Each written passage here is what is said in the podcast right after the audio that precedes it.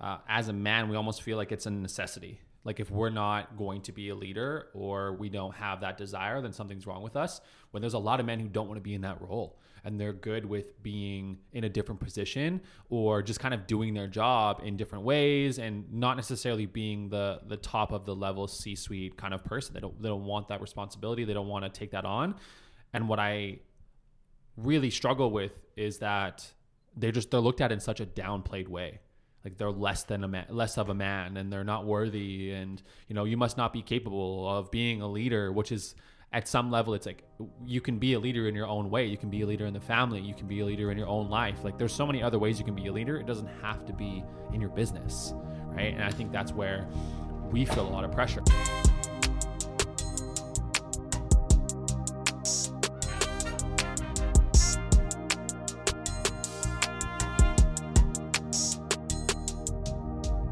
What's up, everybody, and welcome back to another episode of the Modern Masculinity Podcast, a space we created to help redefine what it means to be a powerful man in the modern era. I'm your co host, CK. I'm your co host, A Squared Anwar Ahmed. And today we're going to be talking a little bit about men and leadership and answering last week's PQ about men and leadership. But before we do that, you know what time it is. Check. Hey, yo, yo, yo, Coach Kyle. How you doing today, boy? You know, I'd be way better if I wasn't being razzed so hard this morning. But I get it. It's all gravy. It's all get it. It's all I get. I'm here for it. I'm here to put on a show. I'm here to do the thing. Yeah, we're, we always come in. We all set up, and Coach Kyle decided that he was load management today, and just sitting there eating his apples, his pears, watching the boys move around him, set up his station, and I just I just thought I had to let him know that hey, we're playing a playoff game today, so if you want to dress up, Oh my god, we're hooping.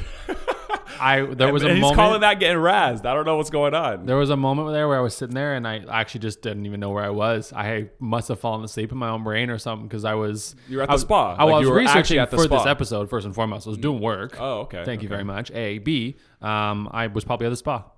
I was getting a little, uh, little Mental massage. massage. a little mental massage. Yeah, yeah, yeah, exactly. But I get at Yeah. least you guys are all the beneficiary of this because he's ready to go now, right? I feel great. Yeah, Absolutely. my head's massaged. Like you said, I'm ready to drop 40. Let's, Let's go. Let's go. It's it's snowing a lot here, by the way. Oh, here I'm we go. like- here we go. It's I mean I left Winnipeg for a reason and like whew, we're getting a nice. It's, it's a thinks nice warm winter snow is, though. He It's a thinks nice winter is snow. not going to come to Toronto. I don't understand. He thinks winter doesn't exist here. I don't know where he gets this vision. Anyone from. lives in Toronto, it's a little weird that it's Here we minus go. 22 at the end of February. It's no? not. It, well, one day. One day.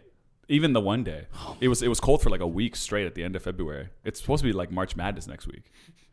Usually, when March Madness comes, winter is on its way I, out. I can't even I look feel at like him. she just came. I can't even look at him. I feel like she just arrived. I'm good. How are you? I'm doing well. I'm doing well. I'm doing well. I, I don't know if we got your um, how your day is or how your week was going, but we know definitely how your morning went. My morning is great. Absolutely. My week. My week was good. Uh, reflecting on it a little bit. Um, I had some good wins. I think my biggest win this week was I was able to actually do a cold plunge in Lake Ontario for almost 10 minutes, nine and a half minutes. So that was impressive. I really enjoyed that. I've been trying to get like this really big time to just know I can do it.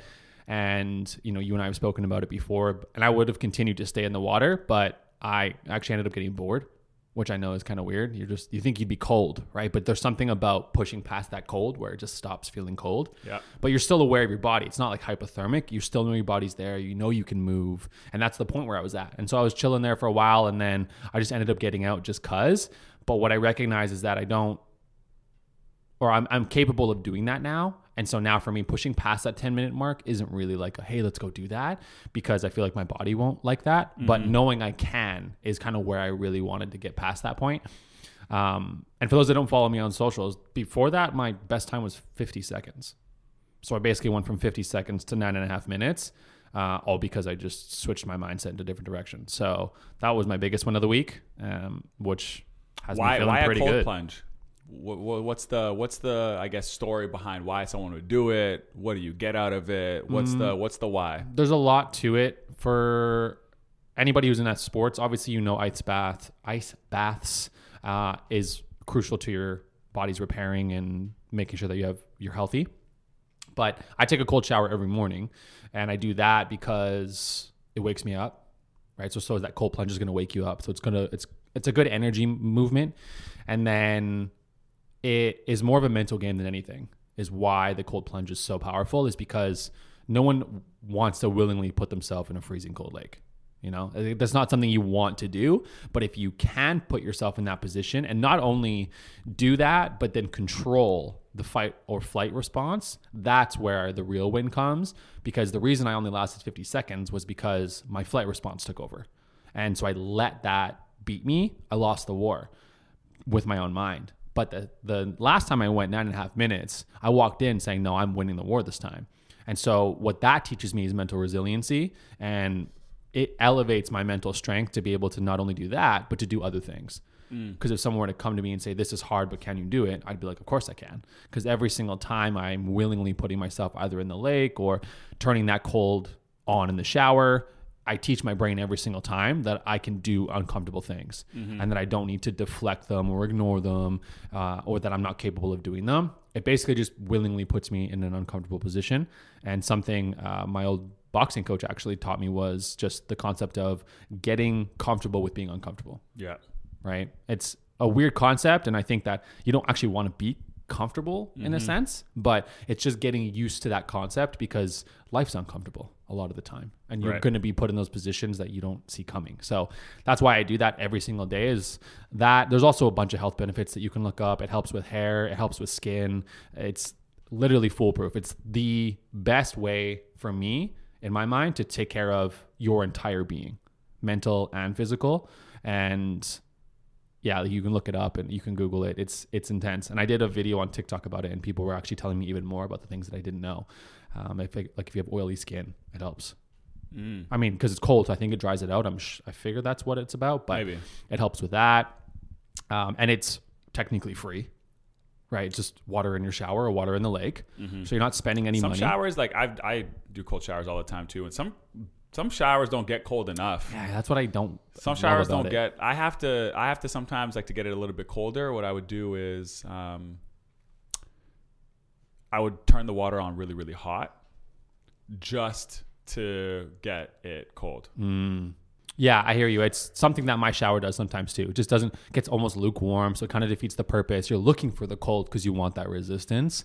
Just that drastic change. Yes. That shift. So like I'll like go really hot, so it's like my body is like so comfortable with that, and then just like a sharp cold, and then like just like but. The cold, the cold, like the lake, for example, that battle between fight or flight is way longer. Mm-hmm. And like the shower is not cold enough, so it's like once you get over that thirty seconds, you're like, I'm cool now, I'm easy. But the lake is resilient. It's so cold that it's like that 30 second window becomes now four minutes of fighting, and you're like, that like deep. I call it like when you're like in that like Mm-hmm. that like when you're in that hyper like th- like in a in a shower, it only lasts like maybe 30 seconds of like like panting and then like you find your breath and then weirdly enough in my mind sometimes the water feels hot to me after a while. Like mm. once you like get over that bu- like that bump it just feels like normal water. Mm-hmm. I feel like when you do like lake ju- like plunges and all that kind of stuff you're like i don't know how long i can take the because it's not stopping it's just like it's continuous and then it doesn't feel like the water's getting warmer and you're like oh i don't know if i can do it and then the fight or flight is in and then you either you either Yeah. jump or you you stay But but that, I, that's where the biggest lesson is. That moment right there, hundred percent. It's that controlling of being able to say like, my body's trying to respond in a specific way, and I want it to respond in a different way. Can I do that? Mm-hmm. And it's it's a lot of control. It's a lot of emotional control, a lot of physical control, a lot of mental control, and you just you learn how to navigate things in a more powerful way. You just really feel empowered after that. But I actually feel like cold plunges are actually easier than showers because the cold plunge you're immersed like you're in it already. There's no like different part of your body that can get hit. So your whole body's trying to adjust. Where the shower is like you have to do a circle and you have to get sp- like your head and your shoulders and your mm. legs and you don't really feel it the same way. Whereas the cold plunge, it's like your whole body's in this water right now. right So figure out how to do that. And it gets to that warm spot, I find easier. That like feeling of it being warm, I feel like it actually comes quicker in the lake. it comes quicker in the lake It that's co- interesting i would argue that for quick, sure quicker it's like it's like below zero degrees in the lake It's Uh, like not that cold in your shower. Depending on where you go, yeah, it's two degrees, three degrees, I think, in Toronto right now. Is the Two degrees is the water Two degrees, yeah. It No. do- I don't think it gets to zero. They said, because it freezes at zero. but I think at some of like the smaller pools when it's freezing, that's obviously at zero. But like the actual lake coming off of um, the beach and stuff, that's like two to three degrees. yeah, that's freaking cold. That's absolutely cold. Yeah, yeah, I don't like, like getting that to feel warm. Yeah. cannot be faster than your little shower head. Like I'm gonna argue your shower head's for sure gonna get warmer faster. Mm-hmm. For sure, you're not gonna take a. You're not gonna make a lake feel warm in quicker than two minutes. Your shower is no, I think yeah, I think easier. it's I think it's quicker than two minutes. I think I think you think the is. lake is easier than you think the lake is easier to feel warm than in your shower? Yeah, with the cold water on. Yeah, for me it was. Okay, I'm gonna Yeah. move on to my mood check. Um, this guy's absolute talking rubbish. Um, yeah, my week is sweet. Um, uh, the biggest win for me was if you're in Toronto, you know, finding a condo is one of the most annoying processes of all time. Um, so that process, on top of everything that you're doing, was just kind of lingering in the back of my mind, super annoying. Um, but got a place. Uh, now you got the second most annoying part, moving. Um, So. Uh, but big win. Happy to have the win. Happy to have that box ticked. Big win.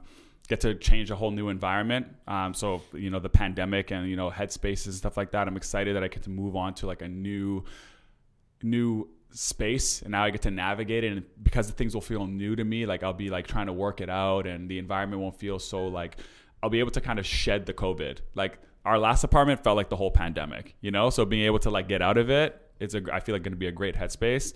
Um, so I'm excited about that. What else is going on for me right now? That's about it, man. That's like the biggest, the biggest, just working huge, and It's a lot of mental space with that. A lot that? of mental space. the apartment. Moving, yeah. Oh yeah, yeah, yeah. Yeah. Because it's grueling at first, right? And then I always say that I can't wait for that one night where you're sleeping in your new place because you don't even sleep well the first couple of nights either. You're, it's all new, the walls are new, everything's new.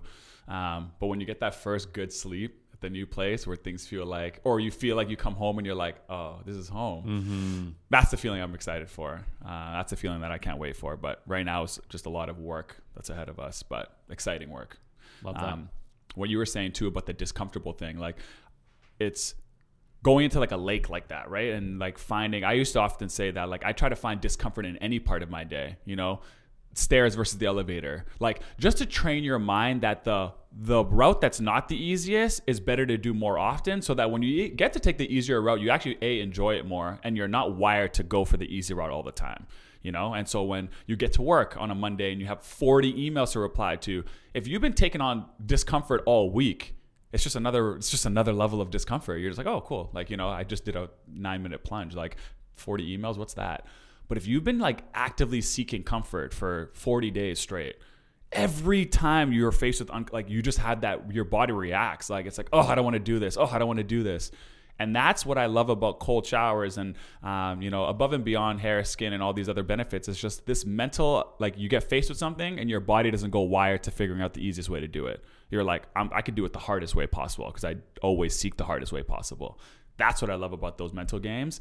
And that's what I love about um, challenging yourself and getting obsessed with being uncomfortable. Uh, sometimes I'm too obsessive obs- obsessive about it. And I'm everything is uncomfortable, and then like I find no peace in what I'm doing at Yeah. all. Um, but to seek out uncomfortable moments where you wake up, you see your bed is not made, your body's not going to react to just leave it unmade. You're going to be like, ah, no, I'm going to do it real quick, because like that, you're going to have a thought. You're not going to be lazy because you're just like you're wired to challenge yourself. If I just did a cold shower and I come out, whatever task is in front of me, right, the first thing I'm not going to say no to it. I just did a, I just like mm-hmm. went through an annoying process of, I was in this warm bed and I went to a cold shower, and you just start your day off with a bit more pizzazz, a bit more like I'm willing to do it. And then when the evening comes, your you- they say willpower fades, right? Like your willpower is at the highest in the morning. They say do your hardest task in the morning, Right. and slowly, kind of as your willpower weighs off, um, you know, have your lighter tasks at the end of the day so that you're like, you don't need as much willpower to fight through them. Mm-hmm. Having that big, big, big boost of energy right at the beginning of the day where you take on something way uncomfortable, I feel like just sets you up. Um, and so, yeah, I usually, I, I used to do it all the time, but now I'm more so if I wake up and I'm like, I don't want to be a part of the day, essentially, I'm like, oh, it's already a drag, hasn't even started. I'm like, not cold shower today just so that I get that little, I get over that mental hump early, you Yep. know? So it's not bleeding into two o'clock, three o'clock, and I'm just like, I have high important work to do, and my mood is not there. Um, those Yeah. are some of the reasons why I like kind of what you were saying. And Absolutely, and what I what I like about what you're saying is the concept of this. I think probably misunderstood definition of what flow is. I think a lot of times like flow is seen as this comfort space. It's easy, it- you know, you know you can do it, all blah blah blah blah. But the most often flow arrives is when we're being slightly challenged past our edge, right? So taking the stairs versus the elevator. I love that example because you don't want to do it, but you know you're capable of doing it, and you know there'll be a benefit. So if you can choose that route, you're way more likely to find a flow, which essentially creates a peace of mind in that stair moment, even though you're like, man, this is hard, man. I like, like I should have took the elevator, whatever. Like all of those moments, you're only there in that moment. You're nowhere else. You're just you and the stairs, right? But if you take the elevator, where are you?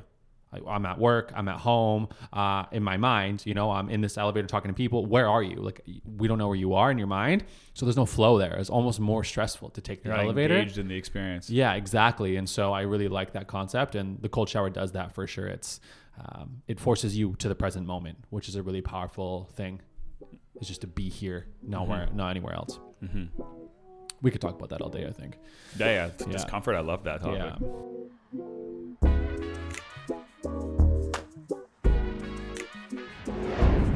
But to get back into the concept of today's episode, we are talking today about men and leadership. So last week's PQ was why do you think men feel the need or desire to always be the leader? So we started talking about this just the other day about men and leadership, and I think we are aware that the majority of, I guess, positions in leadership roles are men.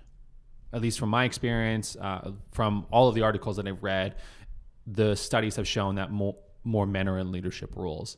And so then we got to thinking, you know, what does it take for a man to be a good leader? But then also to add to that is why is that such a, a large gap? And is it based strictly on societal conditioning or social pressure, or is there something deeper in that in that realm? So, as far as our experience goes, we've both been in restaurants for a long time.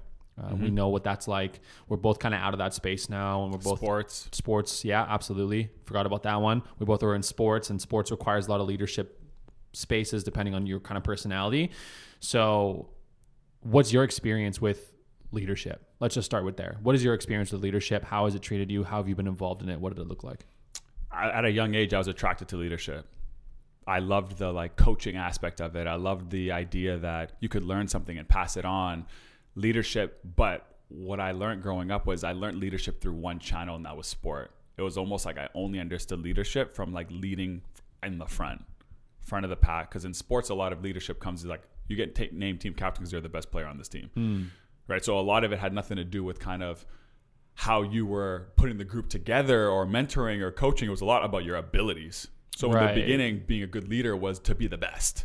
Right. Best player equals captain equals leader of the team in a sense, which is still prevalent today, I think. which is still prevalent unless you don't have quite the you know a great example right now is like the the Clippers. Kawhi is probably the best player on the team, but is he the best leader? Right. You know what I mean? Like it's he's he had he lacks leadership qualities. You know what I mean? Like he's someone else needs to be the leader. The teams that he was successful in, like the Raptors, when he played on the Raptors, Kyle Lowry is the leader. Mm-hmm. He just shows up in place, Mm-hmm. right? So I think that when we were younger, though, when you're like seven, eight, nine, ten, it was strictly because there wasn't the mentorship part into it. It was just who's the best, you're the captain, you know. And the competitive nature of men, I feel like we were like we're just fighting to be the best. So we weren't even really fighting necessarily to be a leader as much as we were to fight to be the best player on this team. I think it changed when you get older, and you get into universities and you start playing higher level sport where it's like, oh, the leader of this team is necessarily not the best player on this team. And then you realize, oh, there's certain qualities that are different about a leader. And then now you got to learn those things, you know? And so that's when I really realized that, like, you know, it was probably like high school when I realized, like, oh, leadership isn't a thing of just being the best. Cause I was not the best player on my basketball team, but I was definitely a leader on my basketball team. And that's when I realized that, oh, leadership looks different and it can look different. And once you start engaging in that, you start to now move the needle away from what we were talking about how, like, you know, women and minorities and stuff aren't in these leadership positions because the business world or the, the economic world was perceiving business how we used to perceive it in sports. The best is there. Like who makes the most money or who has the most connections is going to get that spot. But as sport has kind of taught me, that doesn't make any sense anymore, does it? leaders should be the people who have the most leadership skills, Mm. the most. So when you see these some of these businesses, it's like they're the person at the top or the people in the the C suite. They might just be the best at the job, but they're not the best leaders. Like Right. if you went up to them and spoke to them, like would they make you feel empowered? Are they inspiring? Are they do they listen to you? Are they like do they care about your life story? Are they trying to help you get become the better or they care about their own agenda?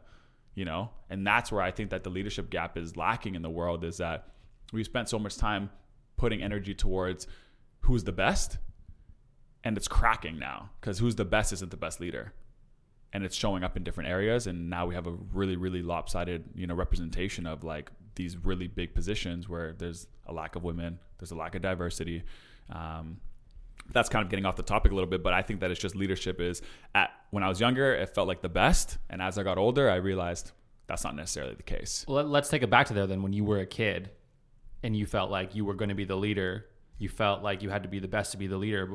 Do you know, or can you reflect on like where that even came from? Because I feel like there are men out there who don't feel that way until they're quite older when they're looking into the business world, right? They go through all, all of these years. Maybe they didn't play sports, they played something different, uh, or in arts and whatever. And they didn't have that aspiration to be a leader. But predominantly, it seems like men almost, it almost feels like we come out of the womb being or want, needing to be the leader.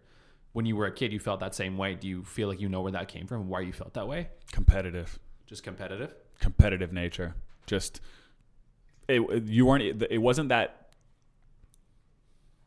if I were to phrase it more appropriately, I didn't care as much as being a leader as I did at being the best. Got it. And I just knew that when you were the best, you become a leader. so it was just a, So it's just yeah, like result of. exactly. So like I'm saying, like I liked leadership because I was like, oh, if you're a leader, you're the best. Hmm. I want to be the best. You know what I mean? So it was more the competitive nature that kind of brought that out of me. But then I realized once you become the best and you become the captain, and you look around, you're like, oh. And then leadership changes, right? So as you get older, it wasn't about being the best anymore. So now you're in the best position, but you're like, you don't have the verbiage, you can't lead, you don't have the right skills. That's when I was like, oh, leadership is a skill set. It's not just a mm. title that you just get to. You need to have tools to do the job. Leadership is an occupation. It's not a title. You don't get it because you're the best. So it's almost like this unspoken concept. I feel like not even just in sports, but in general, I feel like it transcends into all areas where if you're the best, then you just continue to try to be the best, right? Naturally, that's that's fair. But then people around you look up to you in that sense as the leader because you're the best. Not because the way that you're treating them, but just because you are the best at the job. So they don't really second guess the fact that you're the leader. They just assume its role and I remember uh, the reason that I'm even speaking on this is I remember being on soccer teams growing up, and I wasn't really ever the captain, I guess, but I would argue that I was the best performer on the team in the sense of like I was. I don't want to let my ego come through too high here. I want to be a little bit humble, but I. I'm a, if, if you're a teammate of Kyle's and you were better than him, comment in the That's all- that's all I can think about. Comment. Let me know. Let me know how many pens you put in. So for me, it was it was like I was a striker, so I was the person essentially responsible for scoring the goals, right? And so that was my role, and because that's my role, I'm often deemed in that way. Kind of like the uh, this again, the humility is going to come through for a second, but like like Ronaldo, right? Oh my! I'm not comparing God. myself to Okay. Ronaldo, but if you think of him on his team, Yeah, yeah, he might not be the captain, but he's the one who's on that team, in a way, putting down the most tangible results, right? So he's the one scoring the goals. He's that guy. exactly. I ain't got nobody arguing. And so that was kind of me. But does is Ronaldo the best leader? I I don't know. I couldn't say. And that for me, when I was looking back on my experience, I don't think I was expressing leadership in like a really tangible way. I was more Let me- leading by example. Let me push that for a second. Do you think that Ronaldo just has a different leadership style? When you say, is he the best leader, for example? Because, like, I think Michael Jordan too, right? Mm. So, Michael Jordan, Ronaldo, it's like, yeah, we might not, we don't think that they have the best leadership quality, but does that leadership style work? What's best leadership style mean? I feel like that's a deep, deep road. Um, I think for for men, it works in different ways, and I think one of the hiccups is that we use anger as a way to portray our leadership skills. So if I if I'm able to get you to do what I want, then I'm a good leader. I feel like that's where a lot of leadership characteristics have Can you steer the ship? developed? Can you steer the ship? Yeah. So basically, if you're in that leadership position, you're at the top, you're in the C suite. If you can get the results that they're desiring above you, or even just for the business, then that is perfect. But I think it's about the way that you go about it determines what's best and what's not. Are you creating a good company culture? Are you creating respect lines? Are you allowing people to be the who they want to be and live the life they want to live, not the life you want them to live? There's so much that goes into it. So I think of even Michael Jordan, for example, he was a very abrasive leader, right? Like you watch the documentary, he was in your face, right? He was pushing your buttons, he was challenging you, and a lot of people thought he was a dick, right? But that leadership style worked in that position because, in a sense, people were looking at him and saying, You're the best. We know you'll take us there, so let's do this. Now, was the company culture great? Well, that's arguable, right? But it got the job done. And so that's where I feel like, was that the best way? Maybe not. But the best way he knew how. At the best way he knew how exactly. Because in Um, the documentary, that's the one more vulnerable moment he has when he's crying is that he he didn't want to be misunderstood by his teammates. He was like very Mm-hmm. emotional about that section. He said that like I just I just I never wanted them to think that I hated them or like I was just trying to push them, and you could just tell he was like seeing his leadership style and like just like contemplating how he felt about it, you know. Mm-hmm. And it came out very emotional because he didn't want it to be taken the wrong way. But he knew that it was going to steer the ship and get the job done. Right. That's all he knew at the time was this is going to work for right now. And that's so this is super interesting that you brought that up. I think that's great.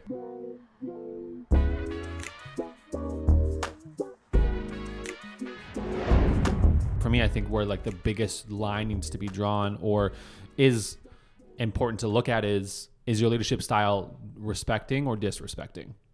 I feel like that's just a, a really easy question to any leader out there, whether you're wha- whatever gender you identify with is are you leading with respect or leading with disrespect? And I feel like that's really going to be able to help you navigate what that looks like. But for me, when I was using, you know, the leading by example, for instance, when I was in sports and I was trying to be the leader, I was leading by example in the sense I was trying to be the hardest worker and show people like you can, you know, do this and whatever. But I didn't talk to them in a sense. Like I wasn't out there being like high praise. I was more actually focused on myself. Mm-hmm. Which I find really interesting looking back is I was the leader who tried to make sure that he always looked the best and was the best, but I wasn't like saying, "Hey, like how about we try this next time?" or "Hey, like you and I, let's have a conversation because this is from what I understand, this is how you did it. Is you were that talker, you were that mm-hmm. connector, and I was more the one that that was trying to lead by example without speaking. Mm-hmm. And that's why I wasn't really ever captain of the team or put in those kinds of positions, is because I wasn't having those kinds of conversations. But I also wasn't like disrespecting anyone. I was more silent than I think I was loud. Mm-hmm. But that leadership style was a way that I guess I guess led my team, but it didn't get the best results. It didn't yield the best results mm-hmm. because there wasn't like a camaraderie in a sense. There wasn't that that community built within that team of, you know, he'll lead us there or hey, like go ask him a question or what have you. That wasn't there. It was more just we know he does what he does and we know he's really good at what he does, so he'll get results for us. Which I actually think is a great comparison to our current leadership in the world is that they know they'll get the results, so let's just put them in those leadership roles. But are they getting the people results rather than the business results? Right. and that's where the imbalance is. That's actually why I left my previous job is because that exact query. So, but for you, you had that that relationship right with people growing up in basketball. Like you had a different style of leadership. Definitely. And I think that what came up for me now when you were talking there was like almost like an epiphany, like almost like a like a like oh man, like I think I think for a team to be successful, you kind of need both. Cuz what what the what the leader in the front of the pack or what the leader that is like a little bit more of like hey, this is what we're to work really hard every single day. We're to like do what that person does is it maintains the work ethic of the group. Mm. But what they lack is the ability to be, I guess, empathetic and compassion to the struggles along the journey. Mm. Because they're just a push through, show up, you know, it's another day at work, it's another day. And so you have that kind of like that pulse, but a journey is long. It's not just the it's just not the pounding the pavement all the time. And so what the other leader in the back does is it keeps the group maintained and aligned and together and connected. And so when you put those two things together, a relentless work ethic and a group that's together and committed to a goal those are the teams that probably win the most. You know, it's when they have both of those things. And when you have teams that just have one or the other, like they have that guy who comes in every day, does his job, sets the pace, sets the example, and he's a great like player, leader in those capacities, but you don't have the guy who's bringing the group together. They don't got the glue. It falls apart because the storylines all don't go together. You said leading for results and leading for the people. If there isn't a leader that's leading for the people and there's only the one that's leading for the results, where so when the people their goals don't start to show up or their emotion isn't invested in the overall goal it falls apart. Mm-hmm. but if you have someone who's driving the results and someone who's driving the people ooh, powerful. I feel like that's i feel like maybe i've always seen that in my mind but ne- it's never got put together like that. Right i feel like it just happened in this moment where mm. oh i get it. Right. I get if you, it. Lead, if you lead with the people the results will inevitably come if you're leading with the people but if the people don't know how to work for the results, then no one sets that pace. Then there's no there's nowhere to go. There's no pulse. We have a group that's together, but we don't know how to work. We don't believe. Mm-hmm. We don't we don't have anyone like the the Raptors. You could argue that like they were been together. What happened? A dude just came that knew what like I'll show you guys how to get there. Mm. And this group was already together. Right. The Raptors were already together. They were a team that was winning, you know, 50 plus games in the regular season. They just couldn't get over the hump in the playoffs. They just didn't know how to. You bring in a guy like that who's a completely different leader. It's like it's not about being together. It's about just like this is what it takes. I've won a chip before. Mm-hmm. So if you guys don't believe it, and I'm telling you guys, you guys can do it too. A little bit of belief, a little bit of like, hey, this is how we get it done. A little bit of a sh- like, you know, I'm going to show you guys how to do it. Right? Give me an inch, I'll, I'll, I'll figure out the rest. And they were already a together group, so it was like they just needed that one more piece. And look what happened. Mm-hmm. You look at what happened. You know, take him to a team like the Clippers who weren't so together. They bring in all these new pieces. They got all these stars they're not they're not together from the point where like the head coach and like their second best player don't really get a lot. Doc Rivers and Chris Paul or Paul George were not seeing eye to eye. We got all the stars in the world. You got all the reasons to be successful. Have all the reasons to drive results. There's nothing for the people. Mm. They couldn't get together. They couldn't get united. So I think that there's a lot there. There's a lot there, and I think that the world is trying to move towards a place where, um, where we're result driven, but we're people focused. Right. So bringing the conversation back to men, then, uh, why do you think men have this innate desire, almost it feels like, to be a leader? Where does that come from? Why do you feel? Why do you feel like we as men feel that drive? Because I know I, I'd have. You know, you did right? You you said it was from competition, but now we're adults. Things are a little bit different. Uh, we're in different spaces, and yet I still find that even for me, I'm still in this desirable space to be a leader, mm-hmm. and I sometimes don't even see it in my own space. It just it's just happening. And then I have to like take a step back and I see it for what it is and I can see that it's happening, but that's rare. I feel like it's just it feels almost like it's like a natural thing. Like it's just what I'm supposed to do. For for you, is that something you feel? Do you feel like you want to be a leader in life? Do you know why you want to be a leader? Like maybe even should we talk about business or should we talk about relationships? Should we dumb it down a little bit or just in general, like why do you think we need to be a leader so bad? I think that one, those feelings don't go away from when you're a kid. You know, I think the way it might go away is if you desire to be a leader at one point, then you became a leader and you didn't like how it felt. Mm. Every time I've gotten to a leadership position, I loved it. What did you love about it? Mentorship, education, coaching. There's nothing I love more in this world than learning something and then sharing it. Mm. That is like my favorite thing. Go out, learn something, share it to someone who's looking to get there or looking to and also share it to them in a way that was less stressful than the way I learned it.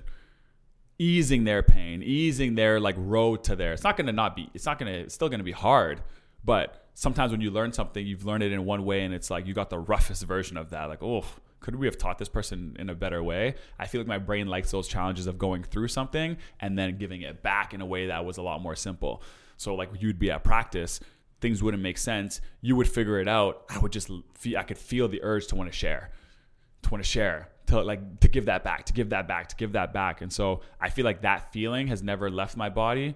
And once I got a taste of it, I only wanted more. Mm. I didn't want less. Where sometimes there's people who get put in leadership positions, they don't want to be a leader. They're like, I just show up every day and I just do my best. And I know you guys want me to be a leader because I'm good at what we're doing here, but I don't have that feeling towards wanting to share. I just like for we, for me, what brings peace is just coming in here and doing my best. Mm-hmm. That's what I like. And so I think that that's where it might differ. Um, but men are also pushed out there, encouraged, pushed. Like I often like the you know a visual is like if if we're going back to that cold plunge for example. I feel like if you're at the edge and you're staring at the water, a lot of men are staring leadership in the face and they're thinking, they're pondering, they're pondering, and they're just hearing all kinds of encouragement from society to take the jump. There is no lack of, if you're a guy who's staring leadership in the face and you want to do it, there's no one that's going to be like, no, no, no, no, no, that's not for you. Tons of support to get, like, it's almost forced on you to kind of like, if you're thinking about it, do it, do Right. it, do it. Where I feel like what women are going to say is that they even they'll be at the end of the water and their conversation is the opposite. Hey, hey, don't go in that water. Come back, come back, come back. They're hearing the opposite. And they want to jump. They want a leadership position, and they're being told the opposite.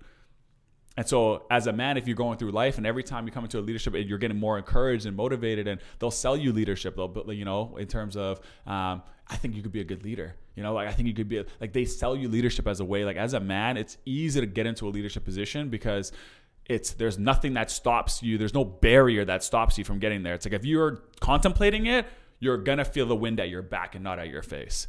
If you're a woman and you want leadership, the wind is at your face or if you're a minority sometimes and you want a certain position of leadership, you feel like the wind is at your face, not at your back. There's a big mm. difference, right? So there's levels to it. There's the the the men and women gap. There's also just like the race gap as well. Mm-hmm. And so I think different people feel different things. And and for me, it's not only have I loved, like I'm at the point now where it's like I don't even care if the wind is at my face. I like leadership way too much. I'm gonna work through it. I want to be a leader. It's like a, it's like an innate feeling for me. Like I want it. Um, versus there are some people who the wind is at their back and they still are like, oh, I don't want leadership. Like I don't want to be a leader, or they wanted to at one point, they tried it, they didn't like it. But I feel like that's the biggest kind of difference with society is whether the wind's in your face or in your back. And I think that a lot of men, the wind's at our back, and some of us don't want that feeling. Absolutely. Some of us do not want to be leaders. and that's what I was uh, attaching to in that whole conversation is just this idea that uh, as a man, we almost feel like it's a necessity. Like if we're not going to be a leader or we don't have that desire, then something's wrong with us. When there's a lot of men who don't want to be in that role and they're good with being in a different position or just kind of doing their job in different ways and not necessarily being the the top of the level C-suite kind of person. They don't they don't want that responsibility. They don't want to take that on. And what I really struggle with is that they're just they're looked at in such a downplayed way like they're less than a man less of a man and they're not worthy and you know you must not be capable of being a leader which is at some level it's like you can be a leader in your own way. You can be a leader in the family. You can be a leader in your own life. Like there's so many other ways you can be a leader. It doesn't have to be in your business right? And i think that's where we feel a lot of pressure. I know for me as well as i feel a lot of pressure to be in that position. And I honestly sometimes don't even know if it's something that I want sometimes or if it's something that I'm just supposed to do.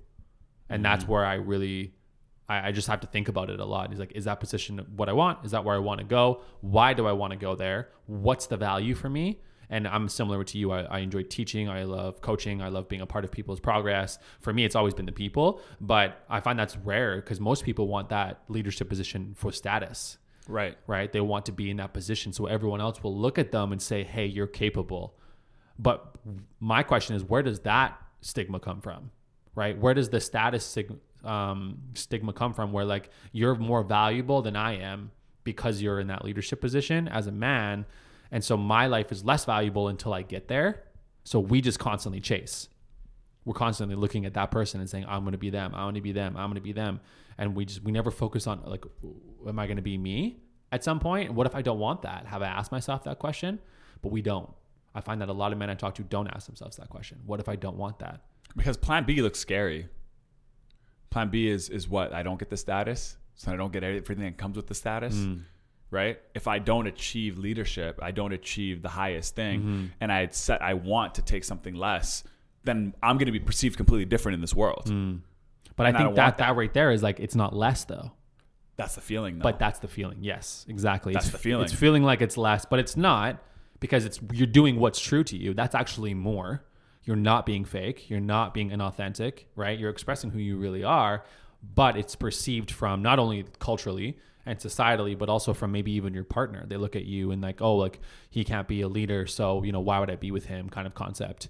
Um, feel a lot of that is stories that we're playing it, but it's still what society makes it out to be. Is like guys are men are supposed to be in that position, which put puts a lot of pressure. You know, I was actually just reading this article and it said that Um, obviously, the worst part about patriarchy is that it really affects women, right? We know that. But what we, I think, often neglect is that it also affects us. This idea of having to be in that role and having to be in that dominant position puts a lot of pressure on us and stresses us a lot. Oh, stresses us a lot as well. Not equally by any means, but there's a lot of pressure we feel. And that's that's hard sometimes to take on. We were just talking about this the other yesterday. How hard it is sometimes to feel like you are never in that position or never good enough in that position to the outside world or to the people closest to you. That's that's a really hard story to continue to play out in our heads. Especially when you always just feel like less than, mm-hmm. right? You wake up every single day and you feel less than the status that you're chasing, you know? And and then life ends up becoming this chase of status and you're only gonna feel like a you know a man or a contributor or a, a value when you get the status but the mm-hmm. whole journey on the way there you're like not you're not even really a man the whole time you're just you're a guy who's working towards being a man and you're whatever the this quiet space is before the status you yeah. know what i mean and that's this like that's the part that like i would hope to like we talk about the process a lot these days we talk about the journey um, but what we haven't really expressed is just like the feeling in the journey you know mm. like this mm. feeling we're not addressing the feeling it's like we've we understand it's a journey but all it's made us do is like acknowledge that like yeah there's a journey and it's gonna be it's gonna be a ride. You're going to learn a lot, but I'm still going to be not a man until I get to the end, till I get to the status, till I get to the moment that I, you know, I did it, and whatever the case may be. Um, and it's it's it's it's you, there's a lot being lost in that process. I feel like because to not really feel like yourself for that long, or to ever feel good about who you are when you wake up for that long, I feel like can have long term effects. You know what I mean? It's like you haven't been living you haven't been happy with who you are for this whole entire time, mm-hmm. right? Same, say, say you're at your you're at your worst fitness level right now, right? And you're working towards becoming. So the let's say it takes you three years to get to the point of like you have the muscle that you wanted, and in your you look closer to what you're thinking in your mind. You're never ever perfectly there, but you're closer to the person you were thinking about in your mind. That whole entire journey, are, are you just like numb? Then the whole three years? Are you just numb? Almost. Because I think some, I think, and we're good at being numb. That's the problem. That is the problem. Yes. We're so okay with being numb for ten years and not feeling anything, and we get used to that feeling. Right. Because numb is a lack of expression of emotion. We're not supposed to do that. So, in a sense, we're actually doing what we're told, which is terrible. It's it's a big elephant in the room. And with that coming into this study that I found, there was a study done in uh, Buffalo. It says University of Buffalo, and they were trying to f- decipher between obviously the gender gaps between men and women and why men are still more likely to be perceived as leaders than women. And we know we're currently working through this this stage right now right? There's obviously with uh, kamala harris being vice president those are huge roles right? These this is the way we want things to go. This is powerful. This is beautiful. And i think what this does is twofold. It really appeases the equality movement which is exactly where we want to go. And i also think too that it proves to men that you don't always have to be in that position and that just because she's there and you're not doesn't make you less of a man. Uh, it just means she's in that position. That's literally all it means. But one of the hiccups between both sides of the equation is this idea that leaders are looked at in a higher status if they show less emotion and if they show less connection. Mm. And that's, I think, a really challenging thing. So there's something in here, I'll read it off. It says, uh, We found showing sensitivity, sensitivity and concern for others, which are stereotypically feminine traits made someone less likely to be seen as a leader. However, it's those same characteristics that make those leaders effective. So, because of this unconscious bias against communal traits and nurturing traits, organizations may unintentionally select the wrong people for leadership roles, choosing individuals who are loud and confident but lack the ability to follow or sorry, to support their followers' development and success. So that's the kind of concept we were talking about earlier, right? Is this idea that they're focused on results and not focused on the people so they can get the results, but the development side and the other people's success side is missing. And that comes from us as men, our inability to express that emotion. However, to add to that, it's not now just like a thing men are doing, right? Because that's such a looked at in a positive way, women are doing it now too. Big facts, right? So this is just, just, adopting men behaviors to get into those leadership positions. Exactly. So basically, we want them to change. Exactly. So we're what we're talking about today is this idea that, um, or even just starting just in this conversation, is that we're almost in a way like we're attacking men for being bad leaders and not being really great in those roles, and almost feeling like they have to be a specific way to be in those roles. But I, I find the conversations interesting is we're we're easy to attack like a gender, let's say, but we're so weary of attacking the social conditioning and the mm-hmm. societal pressures. Like we're not focused on that. We're focused on like the, the person, I guess, in a sense, when the problem isn't necessarily the person. The person's just doing what they're told. Right. That's why women are now adopting these same characteristics of not expressing emotion, being an absolute hard ass, right? Like like men do, and being, you know, overly dominant. Because that's what's been looked at for so long by society as a successful trait. Right. So we want to work away from that, but that's one of the hiccups is that men who maybe aren't that dominant person or that really loud person, they could be leaders if they wanted to, but they don't see themselves in that way, so they're not going to even attempt. So of course they don't want to be a leader because their qualities are more nurturing and they're more caring and they're more empathetic, right? I, a great example is, is Simon Sinek, right? The guy's so in tune with the compassion and the care and the collective community that he's creating with all of this leadership movement, and yet in hit in a lot of people's eyes, he's not that dominant person. Like um, let's say I don't know Andy Andy Frisella, right? So dominant, Very dominant. so in your face, right? So he would be that ideal definition of a leader, mm-hmm. right? Versus Simon Sinek, you wouldn't see it that way. So what there, You know there's what's you know what's a great in between? yeah yeah Gary Vee. interesting. Because he's willing to swear, he's willing to get in your face, he's willing to be passionate. He like you don't look at him and go, that guy is mushy. He hmm. looks tough.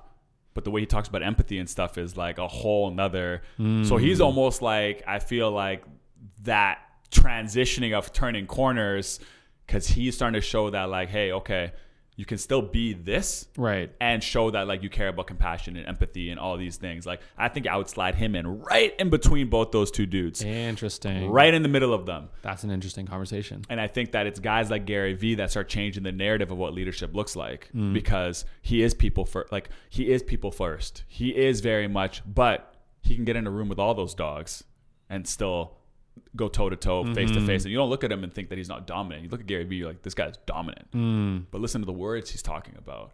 He talks about passion and like empathy and caring about Yeah. other self awareness. The stuff that he cares about is more towards that nurturing leadership style. Mm-hmm. Um, but I feel like it took us a, seeing a guy like Gary Vee to accept it. He almost takes like the voice of Andy Frisella, that like loud in your face voice, and uses that same voice to talk about tho- those things. Like he'll swear and he'll yell and he'll scream, but he, in those moments, he's talking about kindness Facts. and respect. Exactly what he's doing. Yeah, but he's just doing it in a really abrasive way, which I think, Because you're like, you, in your eye, you're like, oh yeah, that's what a leader looks like to me. right, But and then you hear the words and you're like, that's not what they usually say. right, and it's like confusing. Where if you were to get someone who was all the way on the other side too early, you don't look like what I know and you don't mm-hmm. sound like what I know. So are you even what I think you are? Mm-hmm. That's the confusion. which is a good conversation to add into the leadership space. And even just a, a man space is the idea that expressing those nurturing traits makes you less of a man. It makes people look at you like you're more sensitive or incapable of showing or being a man because there's this idea that men are a specific way and they're only a specific way. And I think that's just that's just the wrong way to look at it. And I think that is harmful and more than it is helpful in the sense that we think men are supposed to be lack of emotion in all areas, not just leadership. When in reality, like these things are here, we have to address them, we have to work through them. You can't just throw a cap on the bottle and throw the bottle away forever. It has to be something we address.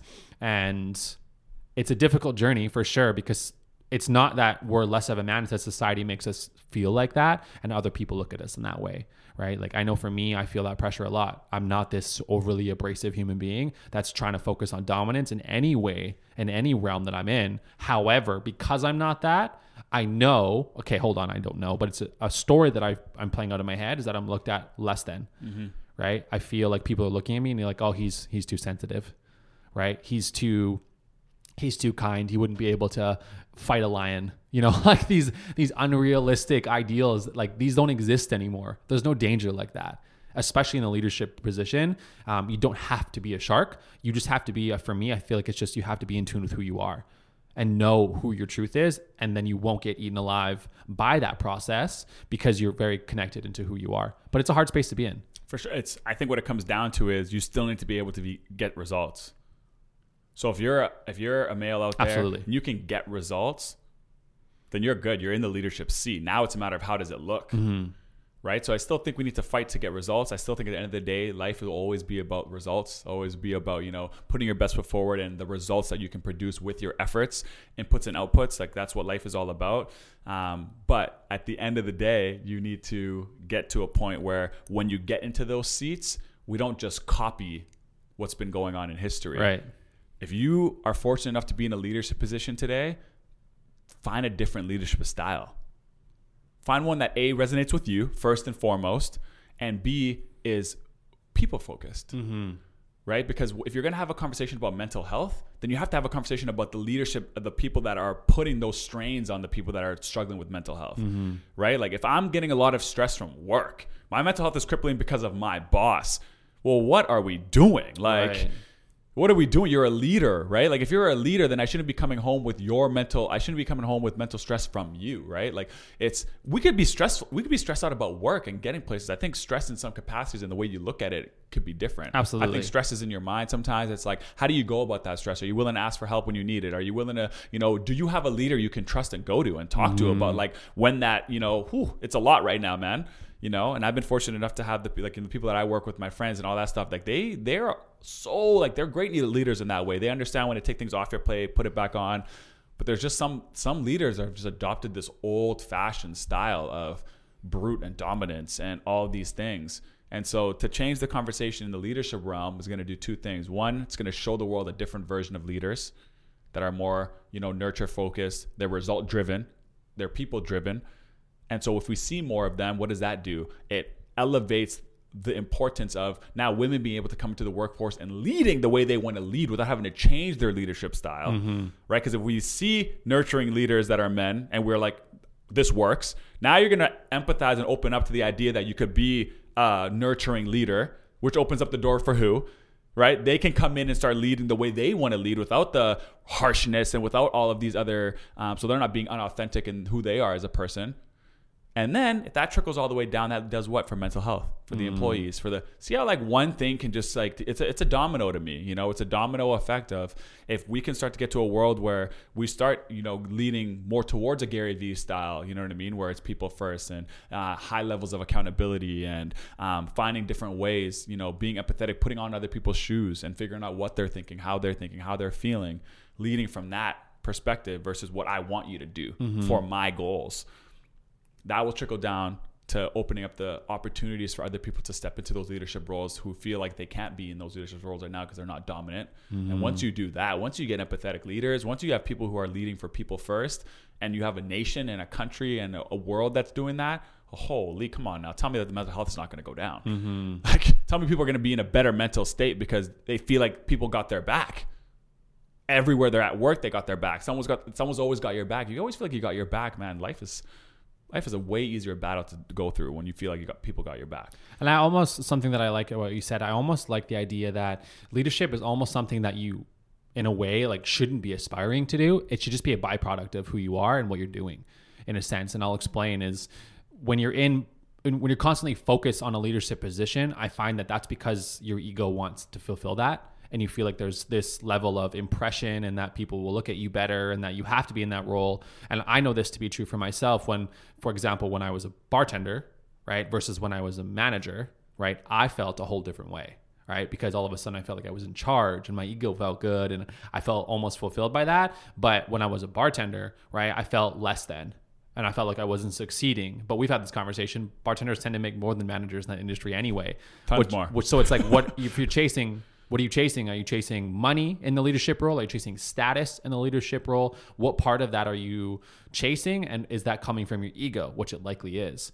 Where I see a really good benefit of it is if you're in any position, whether you were a bartender or a leader, let's say, um, A setter, a busser. a setter, a bus, or whatever, if you are not just doing your position, but you're also supporting everybody else's success in that same moment, then you're just going to naturally be looked at as a leader. So you don't even have to actually have to try to be a leader. It's going to be a byproduct of your actions, which I think is a beautiful way because it comes more deep rooted in your concern for the well being of others and this business you're in than it does your success and that's where I feel like some of the greatest leaders have stemmed from is just this constant desire to serve the people around them to serve their success. That's kind of what Gary Vee does, right? He's do try try this, do that, go garage sailing, like all of these normal things that you have the ability to do. And he's not saying that's the only route. He's saying there's a thousand and twelve other ones you could also take, right? So he's trying to give you all of these different ways to do it, and that his way wasn't always the best way. He's very open about that. And so that's where I feel like he just became a leader almost as a byproduct of the fact that he was so concerned with a lot of other people's success and still is. And that's what I loved about my position in a leadership as a man is that I wanted other people to succeed. The only hiccup is that I got lost in the cultural aspect of it where I felt like I needed to be doing more for myself in the sense of like I needed to prove myself and I needed to do like it was it was about me a lot of the mm-hmm. time, which is where the ego is really playing into account. And I think that's where a lot of men struggle with is that the ego comes through and the competition comes through. And all of a sudden it's not just you trying to support the whole benefit of other people. It's like oh that person's gunning for my position. I better do more or i better you know focus on them not focus on what i'm doing. The the ego comes through and says um, i need to be the best. When you don't you just need to support the well-being of everyone being the best. And in turn you become the best. There's just so many other ways to go about it. But the desire for success, I think, is just so dr- huge in the men's space. It's pretty much our whole focus in life is just succeed, succeed, succeed, succeed, succeed. Wow, that's a hard one to do three times in a row. But uh, an interesting thing to add to that is um, how we, as men, find it hilarious that women are so invested in beauty products and watching beauty videos, and on the other end, what we don't understand is that we're so invested in how do you wake up at 4 a.m. in the morning and how do you be more productive in a day? Like that's what we're focused on. Mm-hmm. Right. And so for us, it's like, it's just the understanding that we can just have a balance of both nurture and um, success. But the journey, like you said, is so incredibly important and the feeling that comes with the journey. And that's what it should be about because success isn't really, it doesn't fulfill you in a way. Like the leadership role, it only fulfills your ego. It doesn't really fulfill your life because there's so much more to life than there is that one role. And so I think it's just it's just a whole balance. I'm going on a rambling moment here, but that's just, no, was, that was a great, it was a great ramble and like a visual that kind of came to me at the end there when you were talking is like Olympic athletes. You know, they they they train for four years in a row, and then they they say you get a gold medal. It's just it's just over. Mm. Like yeah, it's over. A track star runs for like four, like ten seconds, like depending on what like you know what race you're doing. It's like you train for four years for like ten seconds, six seconds and then you get a medal, and then what? Mm-hmm. And that's just the journey that men are on right now. Is that like, and then what, dude? Like when you get this, when you get the gold medal, then what? Right? Um, and that's just, uh, you know, I hope that people can just, you know, start to be, start to feel more, like feel like you are a man right now, and like, you know, just grow, grow in that space. Like you're not, you're not gonna become a man when you accomplish the thing. Mm-hmm. No, you are one right now you you know what I mean? You don't need you don't need to let the world kind of put you in a box and say, "Hey, this is coming for you. You will be a man when you get this. You will be a man when you do this." No. No. You are that right now. Um, don't don't buy into the you know the the narratives that are all out there and just continue to grow and be a better version of yourself. You exactly. know, it's about being a better version, a better man not a man. Mm. Let's change the language, right? Like I'm trying to be a better man tomorrow. I'm not trying to finally become a man mm-hmm. because of what you guys think that I should do or how I should be and um, and those kind of things. So mm-hmm. I think that's a I love lead. I, we could talk about this all day, but mm. um, I think that this is a great topic, and I think that there's a lot more to you know unpackage here too. You know, hopefully we can bring on guests that talk about it from you know how why they felt that in business they had to be a certain way, even though they didn't want to be that way. Right. You know, I think that there's more to be spoken about. Um, we haven't been fortunate enough to be in those positions where you're leading teams of 50 or you know 30 or even 10 um, i think it would be an interesting perspective to hear other people on how they felt about becoming a leader Absolutely. And and one of the biggest things that I would love to leave everybody with that took me a while to understand and it actually really hurt my development of as, as a leader, as a man is that I was so focused on leading other people that I forgot to lead myself. I forgot to lead my own life. Right. So I wasn't leading outside of this business type thing. I was in a managerial position and I was responsible for leading these people, but I wasn't leading my own life in a way that would allow me to better lead them So the best leaders are the leaders who lead themselves 1st and 100%. then support you in, in becoming the best version of yourself. Um, you can't have that both because it's inauthentic and it doesn't really come through, and you're le- more likely to respond with emotion and be you know egotistical and inauthentic, and it's just a whole different route. So always focus on leading yourself, being like you said, the best man or the best human that you you can be, and that I feel like will transcend and manifest into being a great leader for other people.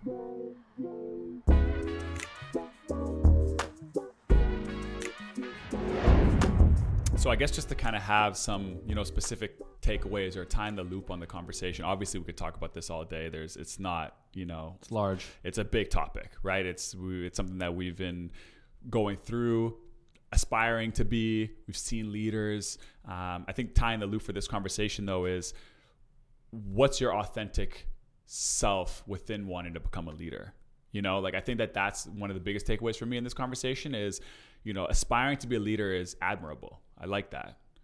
But is it because you want to be a leader? Is it because you feel like you'll get the things that you want in your life because you can be a leader, you know, mm-hmm. or you know, you're chasing a status and chasing that status inevitably means you have to go through leadership to get there. And so you're just aspiring to be a leader just to kind of clog up that lane for somebody else because you're chasing a status, you know? I think sometimes in pressure, I would challenge men to like, you know, ask yourself, are you creating the pressure for yourself in your own mind or is it actually the world? It's very easy for us to blame and say, "Hey, society is making me do this or I feel like this and I feel like that." And could we could we go inward with that question a little bit? Could we say maybe we are forcing the agenda and it's actually not being forced on us?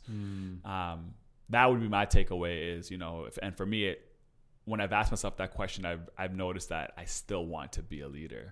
And so I, I feel like my desire to want to be in that spot is authentic because I've asked myself the question.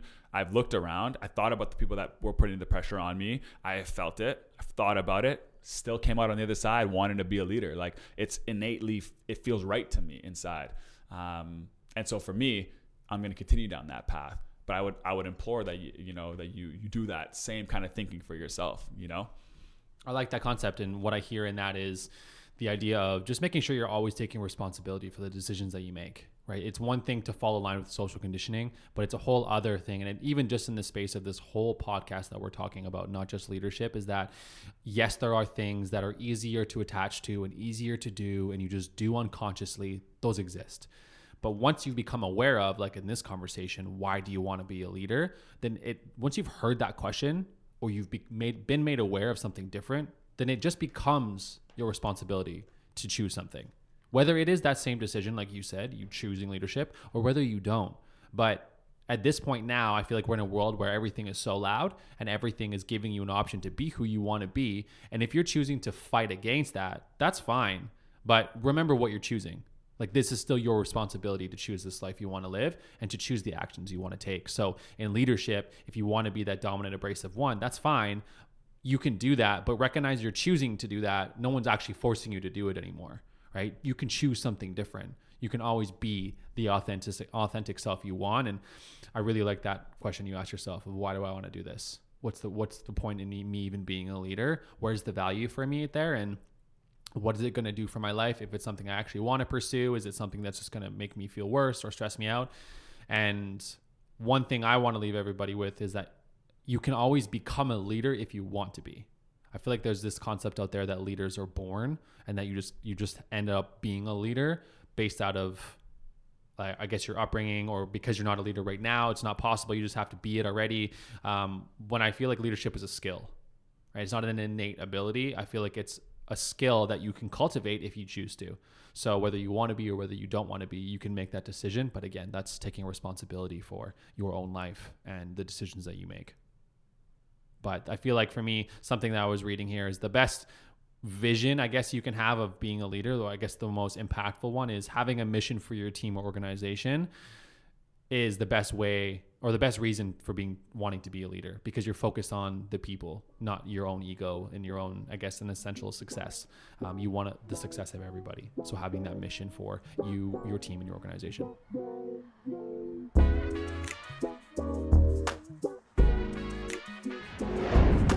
So to finish up today's conversation, we want to lead into next week's episode with something a little different. We heard a really interesting statement that caught us off guard. It's been on our mind since we heard it. And the statement generally goes Women see marriage and children as a starting point to their life, and men see it as an ending point.